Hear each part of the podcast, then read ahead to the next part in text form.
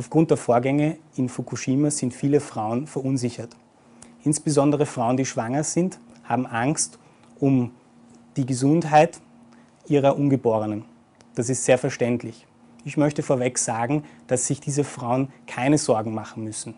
Es ist so, dass derzeit keine beunruhigenden Strahlenwerte gemessen werden in Österreich, die Anlass zur Sorge geben könnten.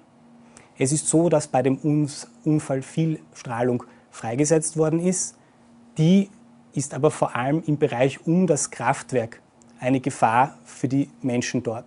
In Österreich ist, das, ist die Strahlung, die wir aus Fukushima bekommen, sehr, sehr, sehr, sehr gering, fast unter der Nachweisgrenze und kann nur mit sehr, sehr genauen Methoden und Geräten nachgewiesen werden. Deshalb braucht sich derzeit keine Schwangere Sorgen machen. Ein Zuwarten ist derzeit sicherlich nicht notwendig. Es ist so, dass wie schon eingangs erwähnt, die Strahlenbelastung in Österreich sehr, sehr, sehr gering ist. Auch nach dem tragischen Unglück in Fukushima. Es ist so, dass auch andere Strahlenschutzmaßnahmen derzeit nicht getroffen werden müssen. Insbesondere die Einnahme von Kaliumjodid-Tabletten ist derzeit nicht zu empfehlen. Diese ist nach den FDA-Kriterien eine Kategorie D, ein Kategorie D-Medikament. Dementsprechend können durch Kaliumjodid-Einnahme in der Schwangerschaft auch potenziell Schäden am Ungeborenen auftreten. Deshalb ist es so, dass derzeit keine Schwangere Angst haben muss um ihr Ungeborenes und kein Paar, das derzeit eine Schwangerschaft plant, von diesem Plan abrücken muss. Ionisierende Strahlung kann natürlich Schäden beim Ungeborenen verursachen. Die Art der Schäden ist von ähm, der Strahlendosis und von dem Zeitpunkt, zu dem das Ungeborene Strahl, den Strahlen ausgesetzt ist, abhängig. Es ist so, dass in den ersten zwei Wochen nach Konzeption das sogenannte Alles- oder Nichts-Prinzip zum Tragen kommt. Das heißt, wird der Embryo zu diesem Zeitpunkt einer, einer Strahlenbelastung ausgesetzt, die schädlich ist, kommt es üblicherweise zum Absterben dieses Embryos.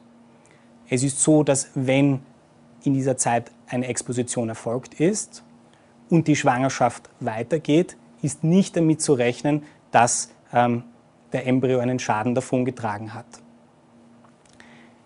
Die empfindlichste Zeit für eine Strahlenexposition in utero ist nach diesen zwei Wochen bis zur ca. 15.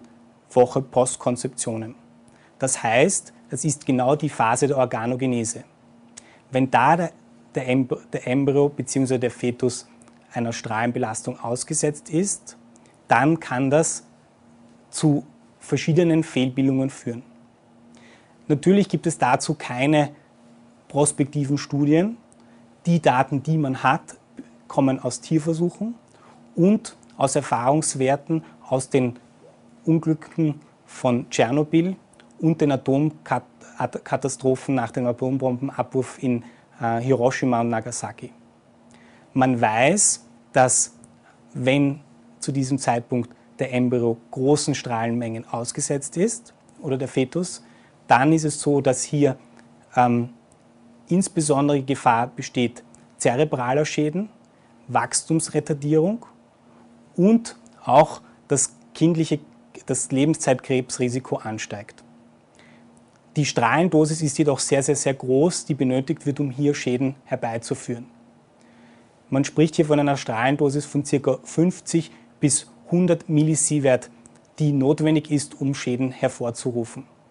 Das ist eine sehr, sehr hohe Dosis und es ist so, dass diese zum Beispiel in Fukushima derzeit nur in unmittelbarer Reaktornähe erreicht wird. Nach dieser 15. Woche, das heißt ab der 16. Woche Postkonzeptionen bis zur ca. 26. Woche Postkonzeptionen, ist eine sehr, sehr, sehr, sehr große äh, Strahlenmenge notwendig, um einen Schaden beim Fetus zu erzeugen. Diese Strahlenmenge beträgt sich, oder diese Strahlendosis, die hier notwendig ist, ist ca. 300 Millisievert. Das heißt, ein Vielfaches. Wir sagen meistens den Patientinnen 5000 Röntgenaufnahmen, Lungenröntgenaufnahmen auf einmal müssten hier ähm, gemacht werden, um einen Schaden herbeizuführen. Das heißt, der Fetus, je älter er wird, wird weniger strahlensensibel. Es ist so, dass nach der 26. Woche der Unterschied zwischen der Strahlensensibilität zwischen einem Fetus in utero und einem geborenen Kind sich nicht mehr wesentlich unterscheidet.